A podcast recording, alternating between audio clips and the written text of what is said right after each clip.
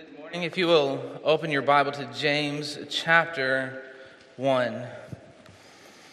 Amazing Grace, I'll never tire. I hope to never tire of that song. How might we be saved? The amazing grace of God. How might we gather here this morning by the amazing grace of God? And how can we have hope that one day we'll stand before Him and all of eternity by the amazing grace of God. If that doesn't bring you joy, I have nothing else to offer you this morning.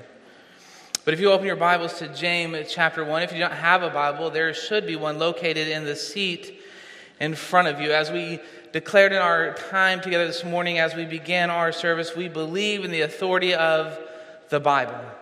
And so there's no greater gift that we can give you this morning than the Word of God. And so if you don't have one, that is our gift to you. Scripture begins with these words In the beginning, God. In the beginning, God created. And the next several passages describe the creation of the heavens and the earth. God creates ex nihilo out of nothing. In a glorious display of his power and sovereignty, God speaks all things into existence. God speaks and matter comes into existence. Atoms begin to form. Light is created, and all that exists apart from the Father, Son, and Spirit come to be. And all of creation intrinsically declares the glory of God.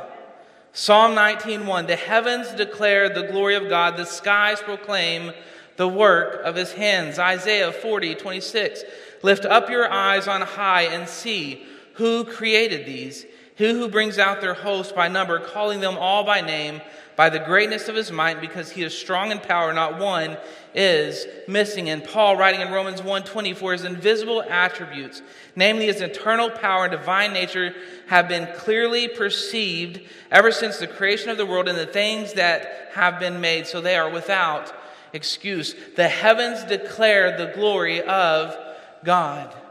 One of the greatest joys I've had in the past few months is, is getting to go out and camp. And when you go out camping, as many of you know, when, when the sun sets and you look up at the sky, you see the thousands of stars in the sky.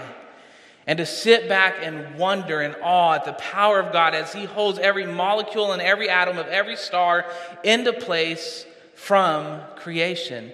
God is visible and known in His works. In theological terms, this is called a general revelation. God is known generally by all men through his creation. In Romans 1, Paul affirms this by expounding that though all men know, know God exists by his works, they deny him, and God gives up man to the lust of his flesh. Truthfully, there is no such thing as an atheist. Someone who can look out at the works of God and say, There is no such God. For they know in their heart that God exists and they are without excuse. Scripture gives a different term for this type of person, and that is a fool. For a fool says in his heart, There is no God. A person is fooling himself to look out at the creation that declares the glory of God and say that God does not exist. And while man can know that God exists generally in Revelation, it does not reveal the gospel or the means by which we are to commune with God to Him. Therefore, in His grace, God has given us Scripture, special revelation, that we might know God. God in history has made Himself known to His creation. We know that in Hebrews 1 1 through 2, the author says, Long ago, at many times, in many ways, God spoke to our fathers by the prophets. Long ago, God spoke to the prophets through, through vision, through, through audible speaking. God spoke to the prophets. The prophets declared the word of God to the people, revealing who God is, and they wrote these truths down. But in these last days, He has spoken to us by His Son, whom He appointed the heir of all things, through whom also He created the world. Scripture is the means by which we know the gospel. Scripture is the means by which we can know how to commune with God. For the Holy Spirit brought to the minds of the apostles the things that they had been taught, and the Holy Spirit empowered them to proclaim that truth and to write that truth down. That is the faith which was once and for all delivered to the saints. It is by the Holy Spirit in Scripture we are convicted and, and, and, come to know that we are sinners condemned. And it is in the pages of Scriptures that we know that God the Father sent God the Son to become, to be born of a virgin, live a sinless life, and die as a propitiation for the elect. It is in the Scriptures that we know that having died, Christ raised, raised from the dead three days later, he's ascended into heaven where he sits at the right hand of the Father, and one day he will return to judge the living and the dead and to dwell with his people forever. We know these truths because they are written in God's special revelation, that is, the Scriptures. And arguably the darkest time in church history, men had distorted and twisted Scripture and placed it on a lesser authority than that of popes and priests. And though they stood before men and they, and they, read the Word of God, the Word of God did not have authority in the life of the church. And God, being rich in mercy, raised up men to condemn this false teaching and to reform the church. And out of the Reformation comes what is called the five pillars sola gratia, sola fide, sola Christus, soli Deo gloria, and sola scriptura. The five solas. We are saved by grace alone, through faith alone, in Christ alone, to the glory of God alone, according to Scripture alone. One theologian summarizes it well.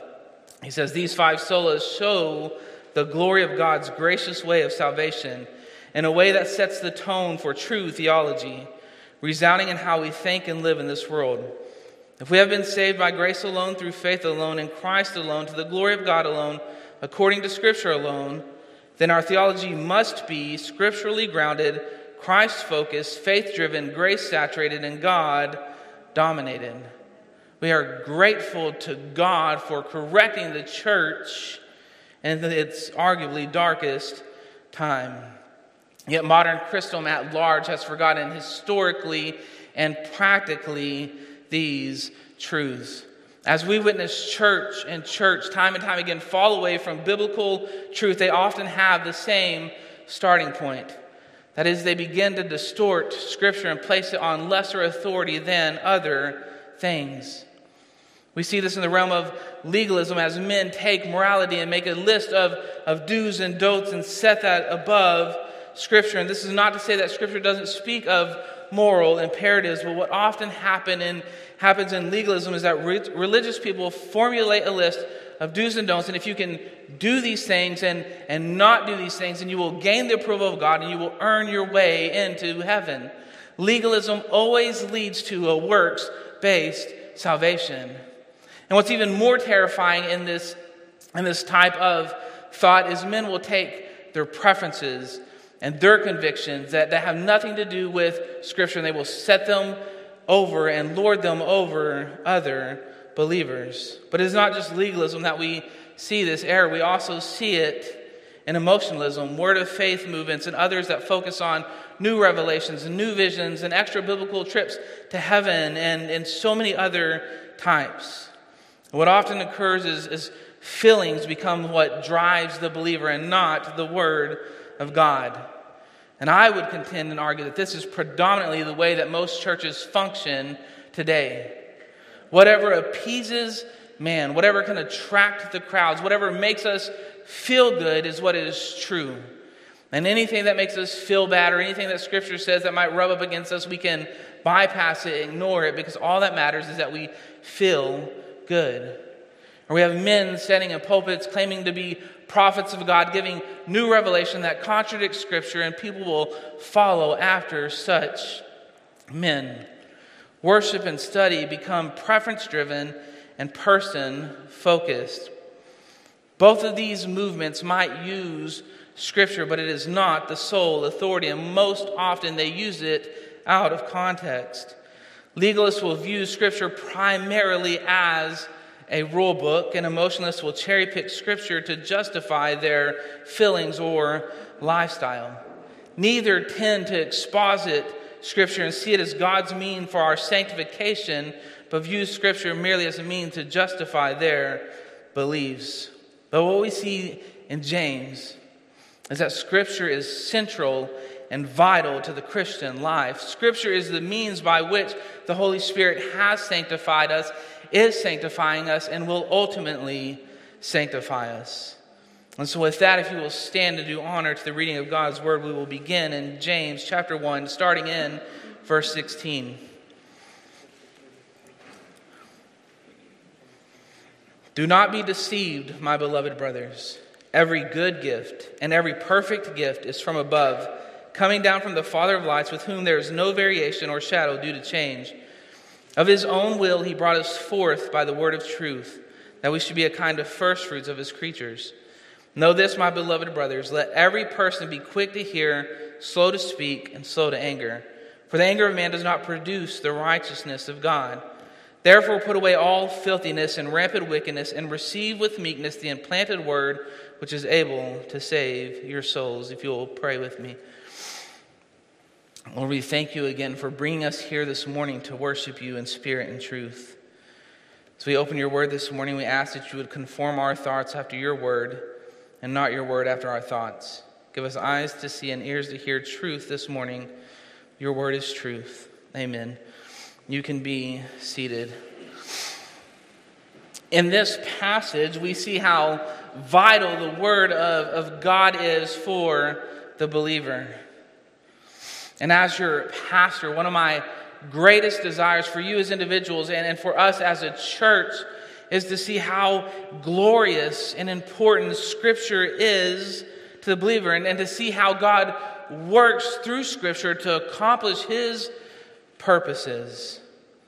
What we see in Scripture is, is, that the Holy Spirit and Scripture, though they are separate, we have Scripture, which is the revelation of God, and the Holy Spirit, which is the third person of God, the Trinity. They are often closely intertwined. When we look throughout the Word of God, when we see Scripture, we often see the Holy Spirit at work. And when we see the Holy Spirit working, it is often through the pages of Scripture. And we see this, I think, predominantly in two ways. First, it is the Holy Spirit which inspires the Word of God.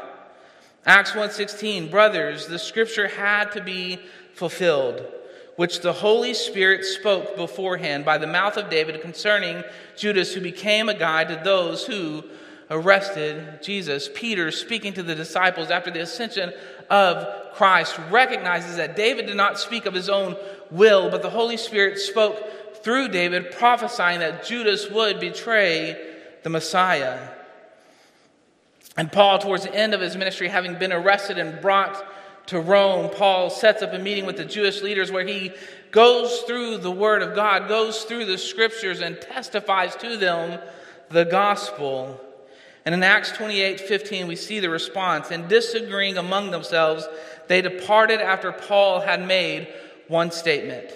The Holy Spirit was right in saying to your fathers through Isaiah the prophet, that is, that they would have eyes to see and not perceive, and ears to hear but not understand. It is the Holy Spirit who spoke through the prophets, and even Ezekiel affirms this in his book, Ezekiel 3 24 through 27. But the Spirit entered into me and set me on my feet.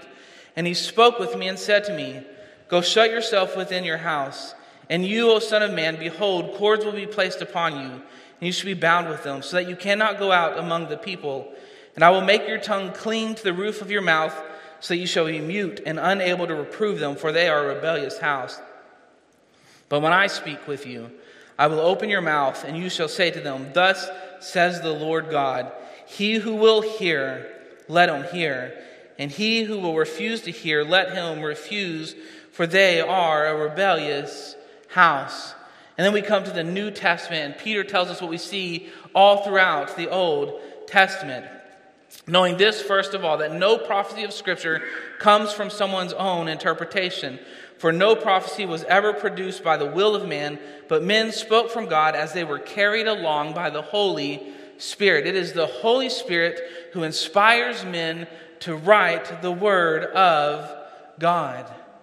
Jesus, speaking to his apostles, says, I still have many things to say to you, but you cannot bear them. But when the Spirit of truth comes, he will guide you into all truth, for he will not speak of his own authority, but whatever he hears, he will speak, and he will declare to you the things that are to come. Jesus promises the apostles that when he ascends into heaven, the Holy Spirit would come and, sorry, I got unclipped.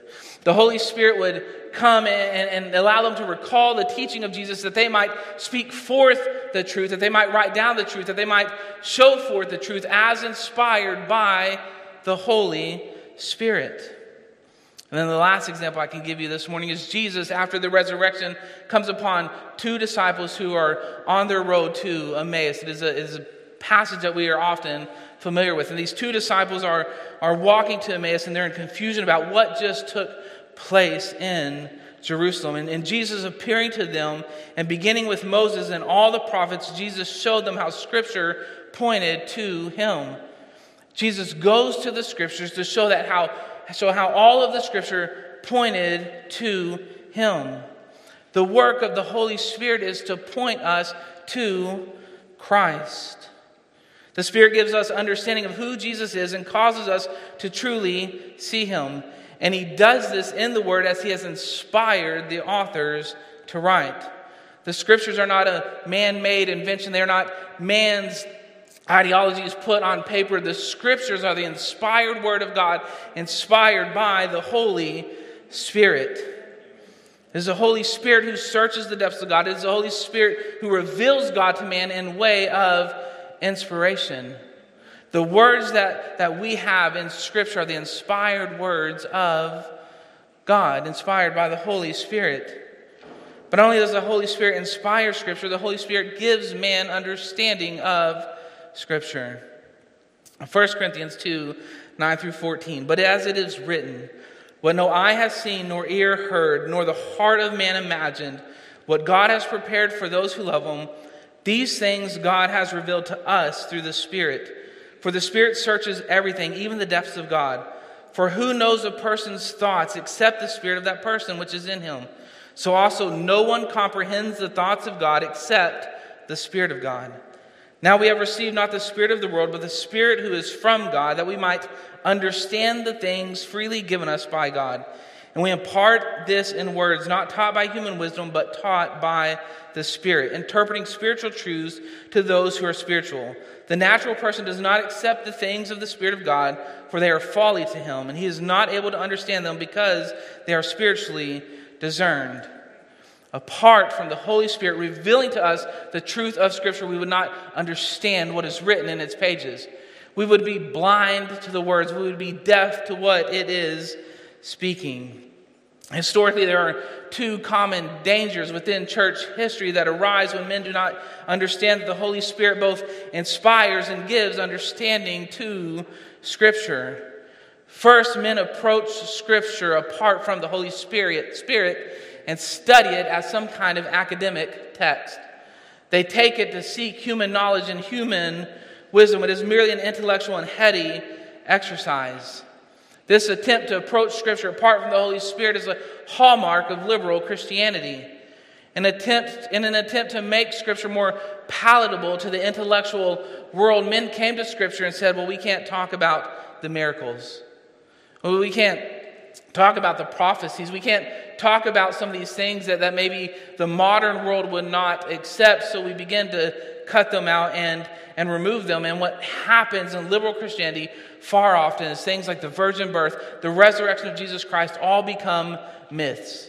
They all become fairy tales, which are not true. Men have approached Scripture apart from the Holy Spirit of God, trying to understand something that they could never understand apart from the Holy Spirit revealing it to them. One of the presidents of our nation did this very thing.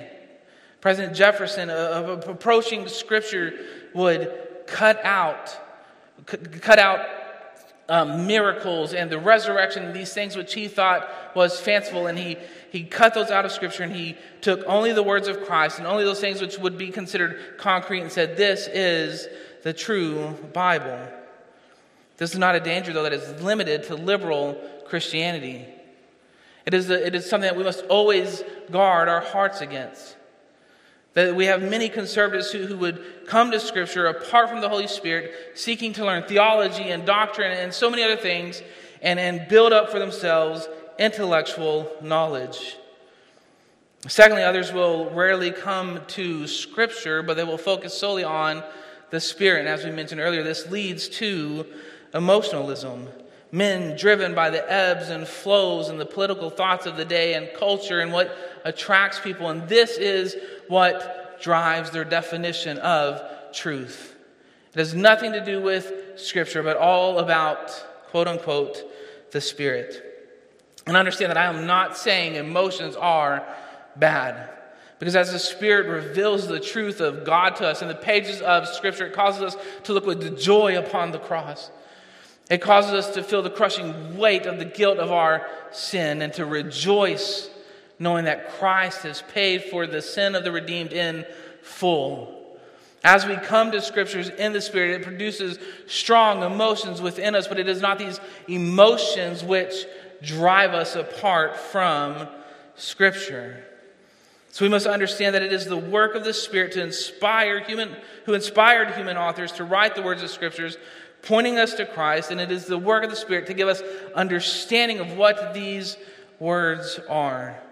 The Holy Spirit is working by Scripture to seek and save the lost and to conform the redeemed into the image of Christ.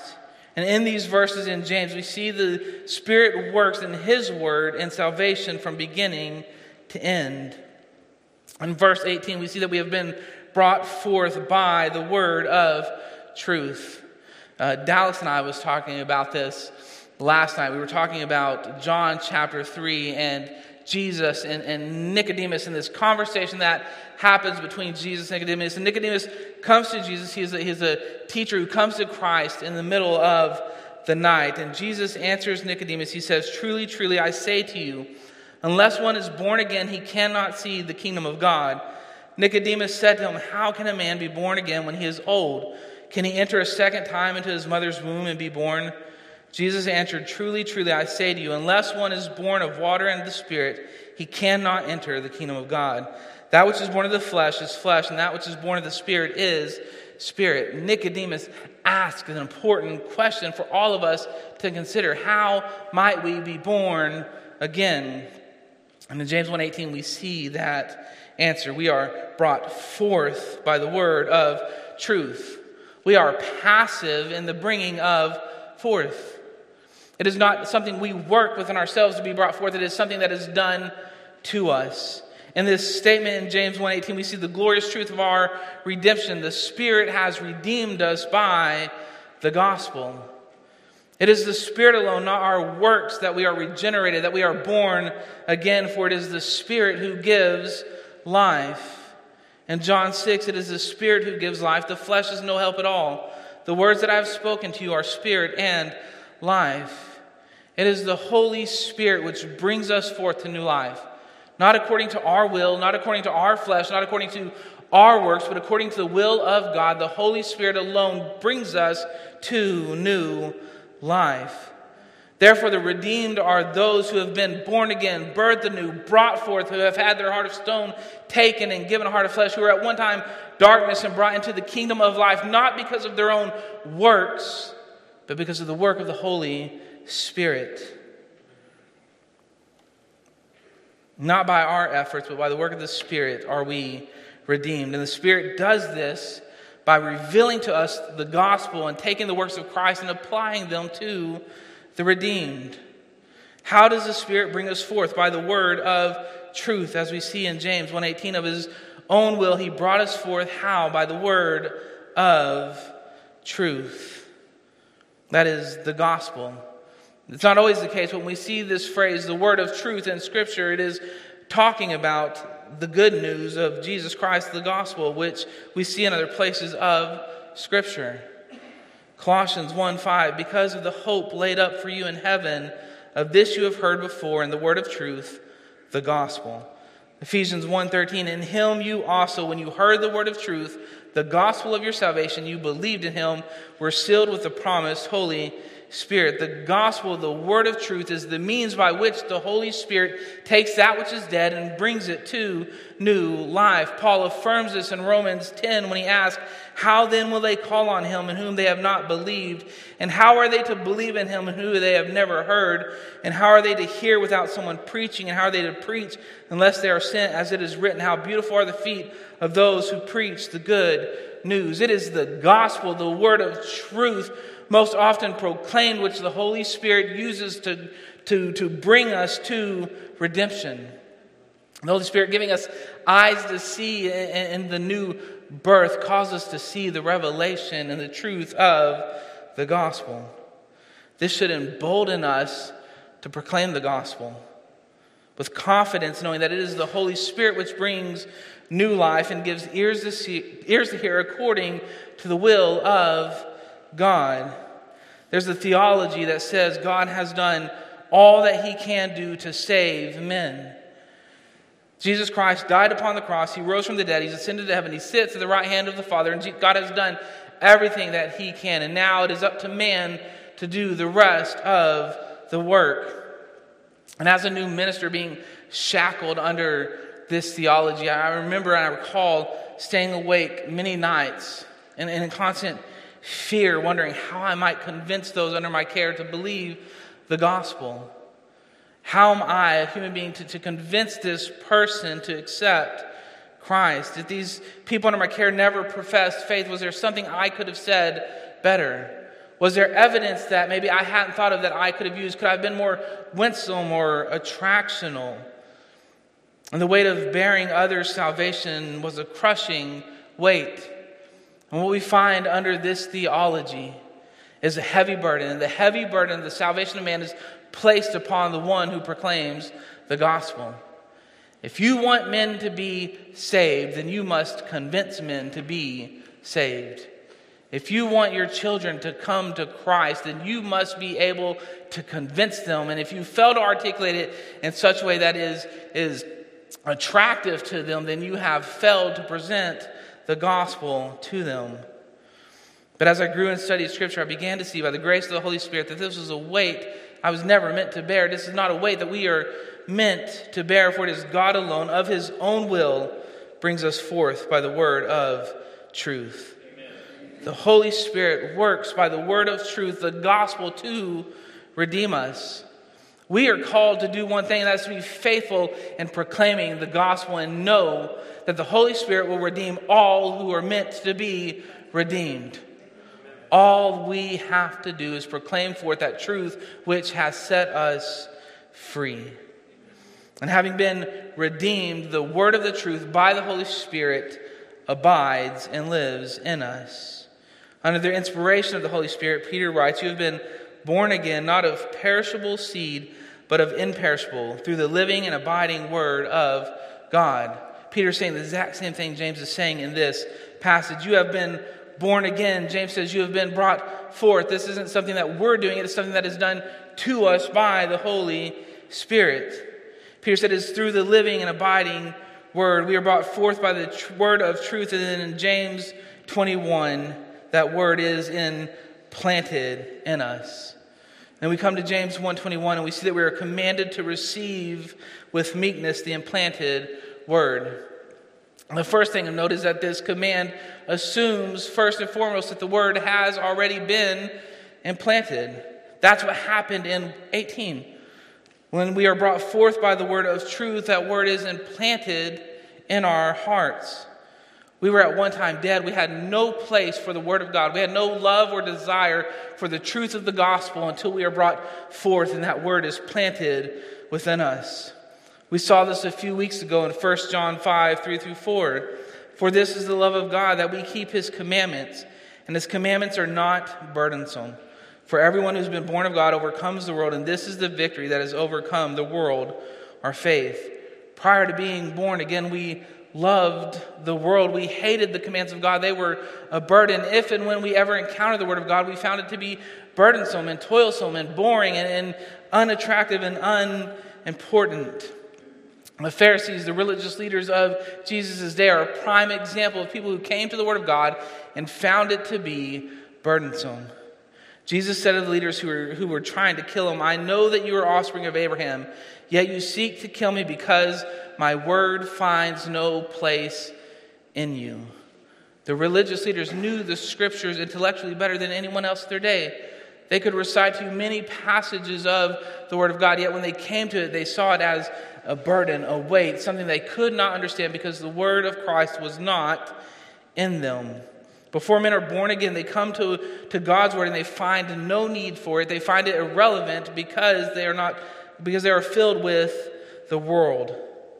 Yet when the Word is implanted, and when we've been born again, our hearts are changed by the Holy Spirit. We begin to desire the things of God, and the, and the things of God are revealed to us in the pages of Scripture. The implanting of the Word is the fulfillment of Jeremiah 31 33. For this is the covenant that I will make with the house of Israel after those days, declares the Lord. I will put my law within them, and I will write it on their hearts, and I will be their God, and they shall be my people. This is the new covenant in Christ, a new heart that desires the things of God.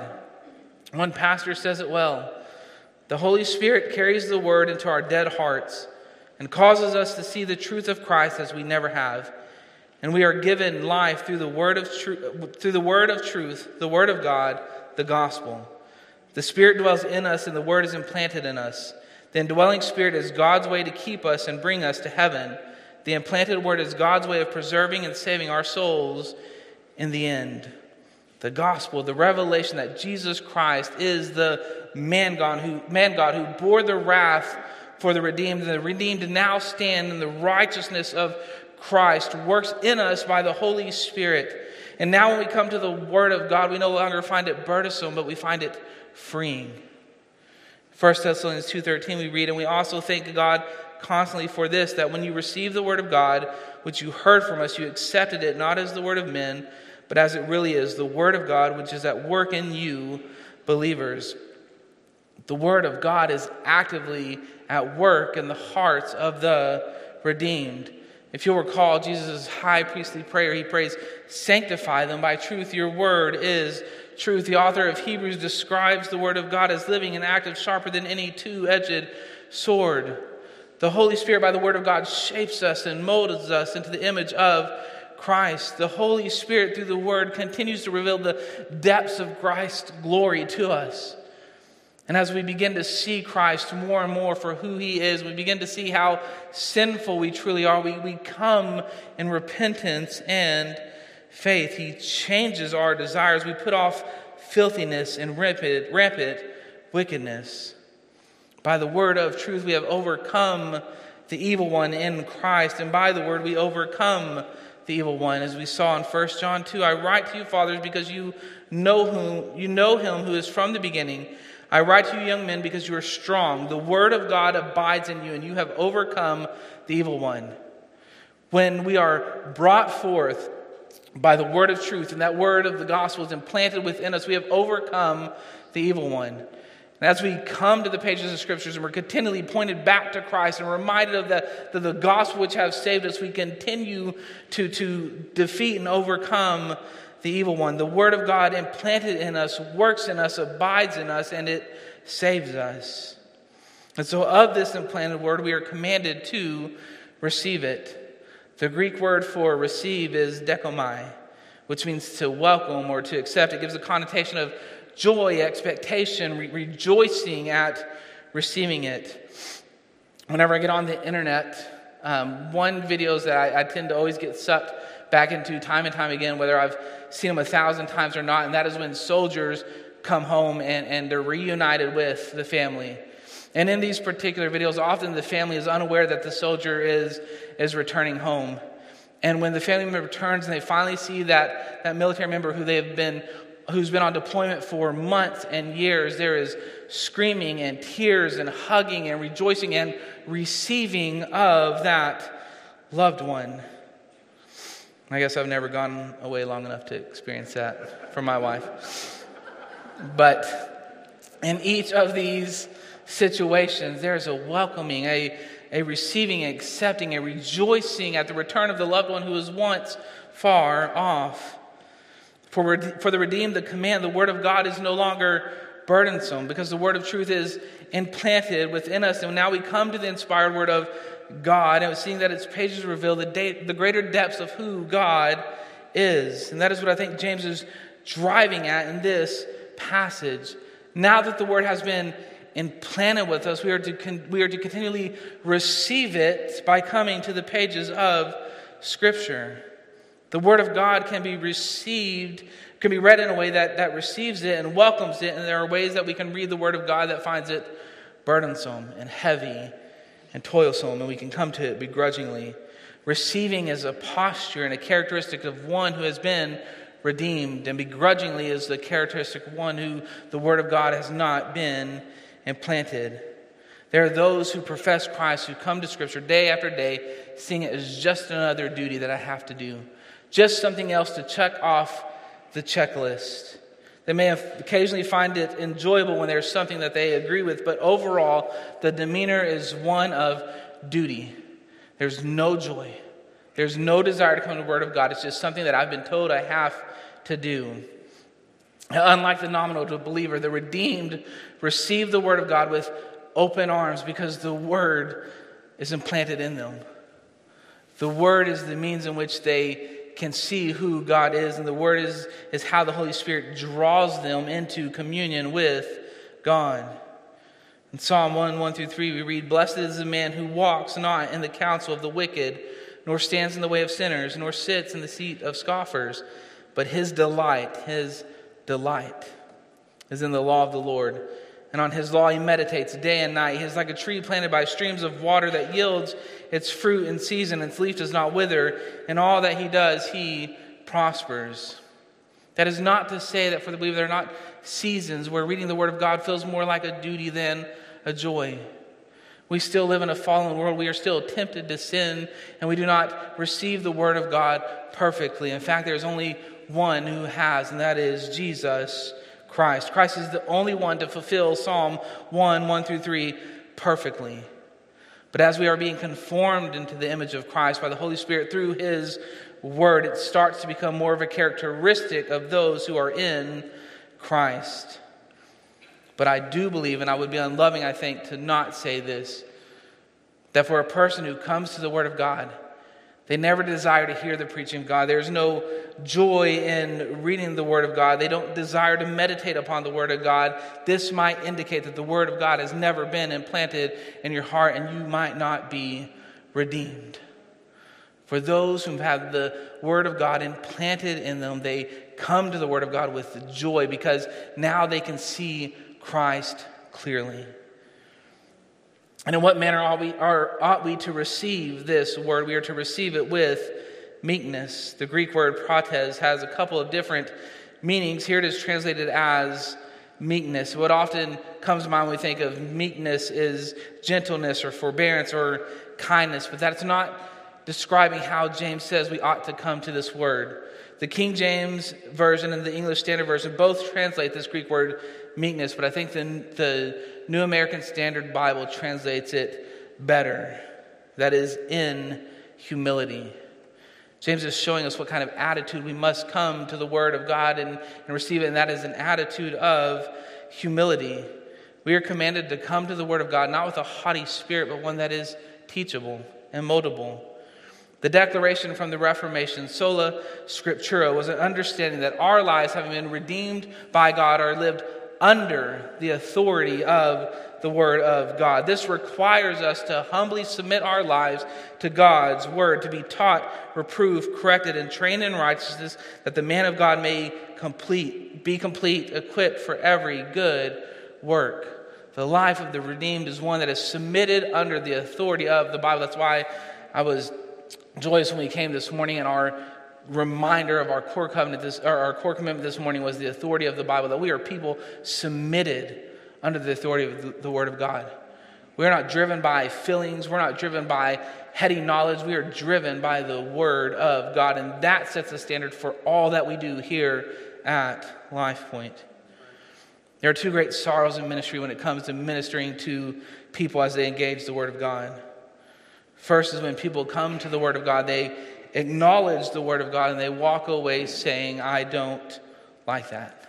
That's not what I think. That's what Scripture calls a haughty spirit, one who has, who has been confronted with the truths of the Scripture. And though it may go against everything they have ever been taught, they walk away denying it because what they believe is more comfortable. What they believe doesn't really challenge them. What they believe doesn't convict them of their sins. And so when they're confronted with the truth of Scripture, they see it, they acknowledge it. I notice that it's there. I know that's what the Bible says, but that's not what I believe. And in that moment, that person has set themselves up as the authority over Scripture instead of humbly submitting themselves under the authority of Scripture.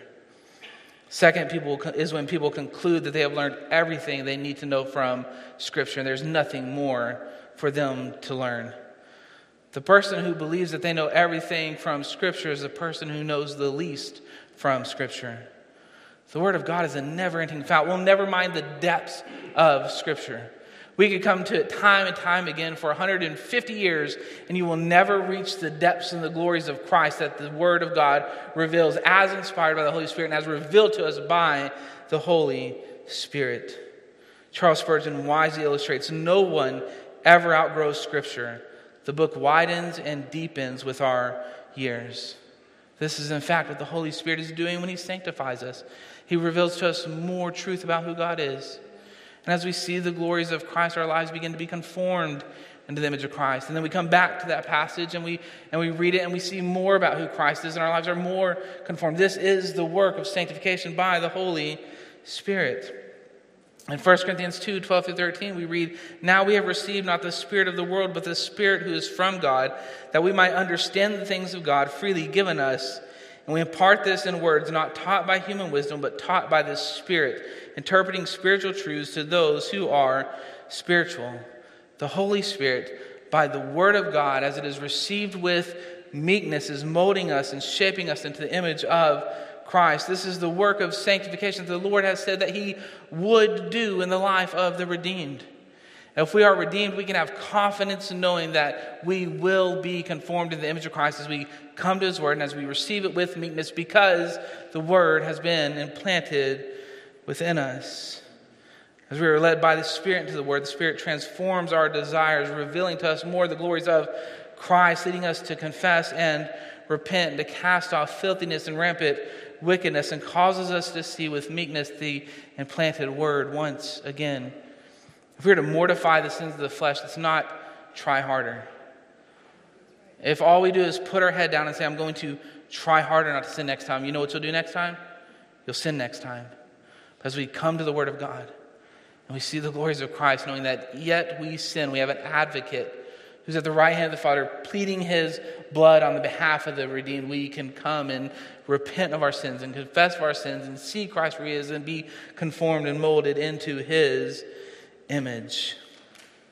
And then the last thing I think we see in this passage is that the believer can rest knowing that, that if he has been brought forth by the word of truth and the word is implanted in his heart, he will ultimately be saved. I just want to read it one more time. James 1:21. Therefore put away all filthiness and rampant wickedness and receive with meekness the implanted word which is able to save your souls. James is not telling us that if we do A, B, and C then we will be saved, but if we have been born again and that word has been implanted with us, then that word will ultimately save us. The word of truth, the promise of the gospel. Philippians 1 6, and I'm sure of this, that he who began a good work in you will bring it to completion at the day of Jesus Christ. The moment we are redeemed, we are justified. We are declared righteous in Christ. We stand in a righteousness not our own, but alien righteousness that belongs to Christ. Christ having taken our sinful nature and bore it upon the cross, suffering the wrath of God. And so, the moment we are born again, we are, we are justified, we are declared righteous. But we are also sanctified. We are made holy in Christ. As James says in 1:18, that we are kind of first fruits of his creation. As we are born again, we are set aside, we are made holy. We're now in Christ. We're no longer in darkness. We are no longer like the world. We are a new creation set aside for worship of God. And the Holy Spirit is also sanctifying us as we are being conformed into the image of Christ, as, as, as He puts to death sin in our lives and transforms us over the span of our life into the image of Christ by His Word and then we will one day be holy when we are perfectly sanctified when He glorifies us. John echoes this truth in 1 John 3 2 through 3. Beloved, we are God's children now. And what we will be, and what we will be has not yet appeared. But we know that when he appears, we shall be like him, because we shall see him as he is. And everyone who thus hopes in him purifies himself as he is pure. We are sanctified. We are holy in Christ. We are God's children now. We are no longer children of wrath. We are children of God now. And we will be, but what we will be like has not yet appeared. But we know that when he appears, we shall be like him.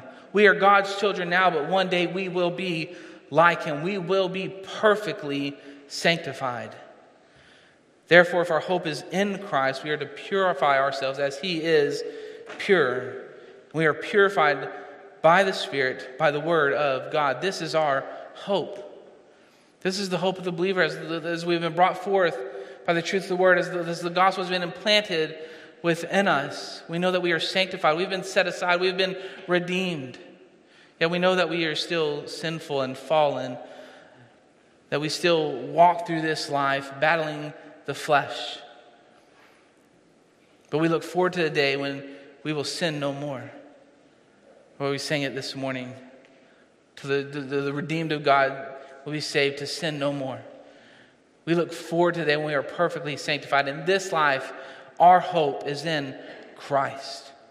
And it's in Christ as we are continually conformed to his image by the working of the Spirit. Yet this hope is not for those who have not been brought forth by the word. There is no implanted word, and there is no salvation. The hope of being sanctified, the hope of looking forward into time where we be made like Christ, is not for those who are not redeemed. By nature, all men are children of wrath. All men are under God's wrath because all men are sinners. Sin is not the act we do or the thoughts we have, sin is the nature in which we are. We are not sinners because we sin, we sin because we are born sinners. We are all fallen in Adam. But God, in His mercy, before the foundation of the world, set His love on a particular people. And in the fullness of time, God the Son came, born of a virgin, lived a sinless life, and He suffered the death on the cross as a wrath bearing sacrifice for His people. Jesus Christ, having rose from the dead, having defeated death, ascended into heaven and sits the right hand of the Father. If you are here this morning have never trusted in Christ alone for your salvation, repent and believe this word of truth, the gospel. And we can have confidence knowing that all who God calls, he justifies, and all who he justifies, he glorifies. If you will pray with me. Oh Lord, you have shown us great mercy and grace. Father, we praise you for bringing us forth by the word of truth. Apart from your grace, none of us would worship you. None of us would repent of our sins and believe upon Christ. Like those who cried, Crucify him, we would hate our Savior apart from the work you have done in us. We thank you for continually revealing to us truth according to your word. I pray as a church we would hold fast to your word as our only and sole authority. May we never turn in this church from the truth of your word to the ideologies of men. Lord, we ask that you would cause us to hold fast to truth, grant us a deeper desire for truth, and allow us to rest in truth. Amen. Amen. If you would stand, we'll sing Come Behold the Wondrous Mystery.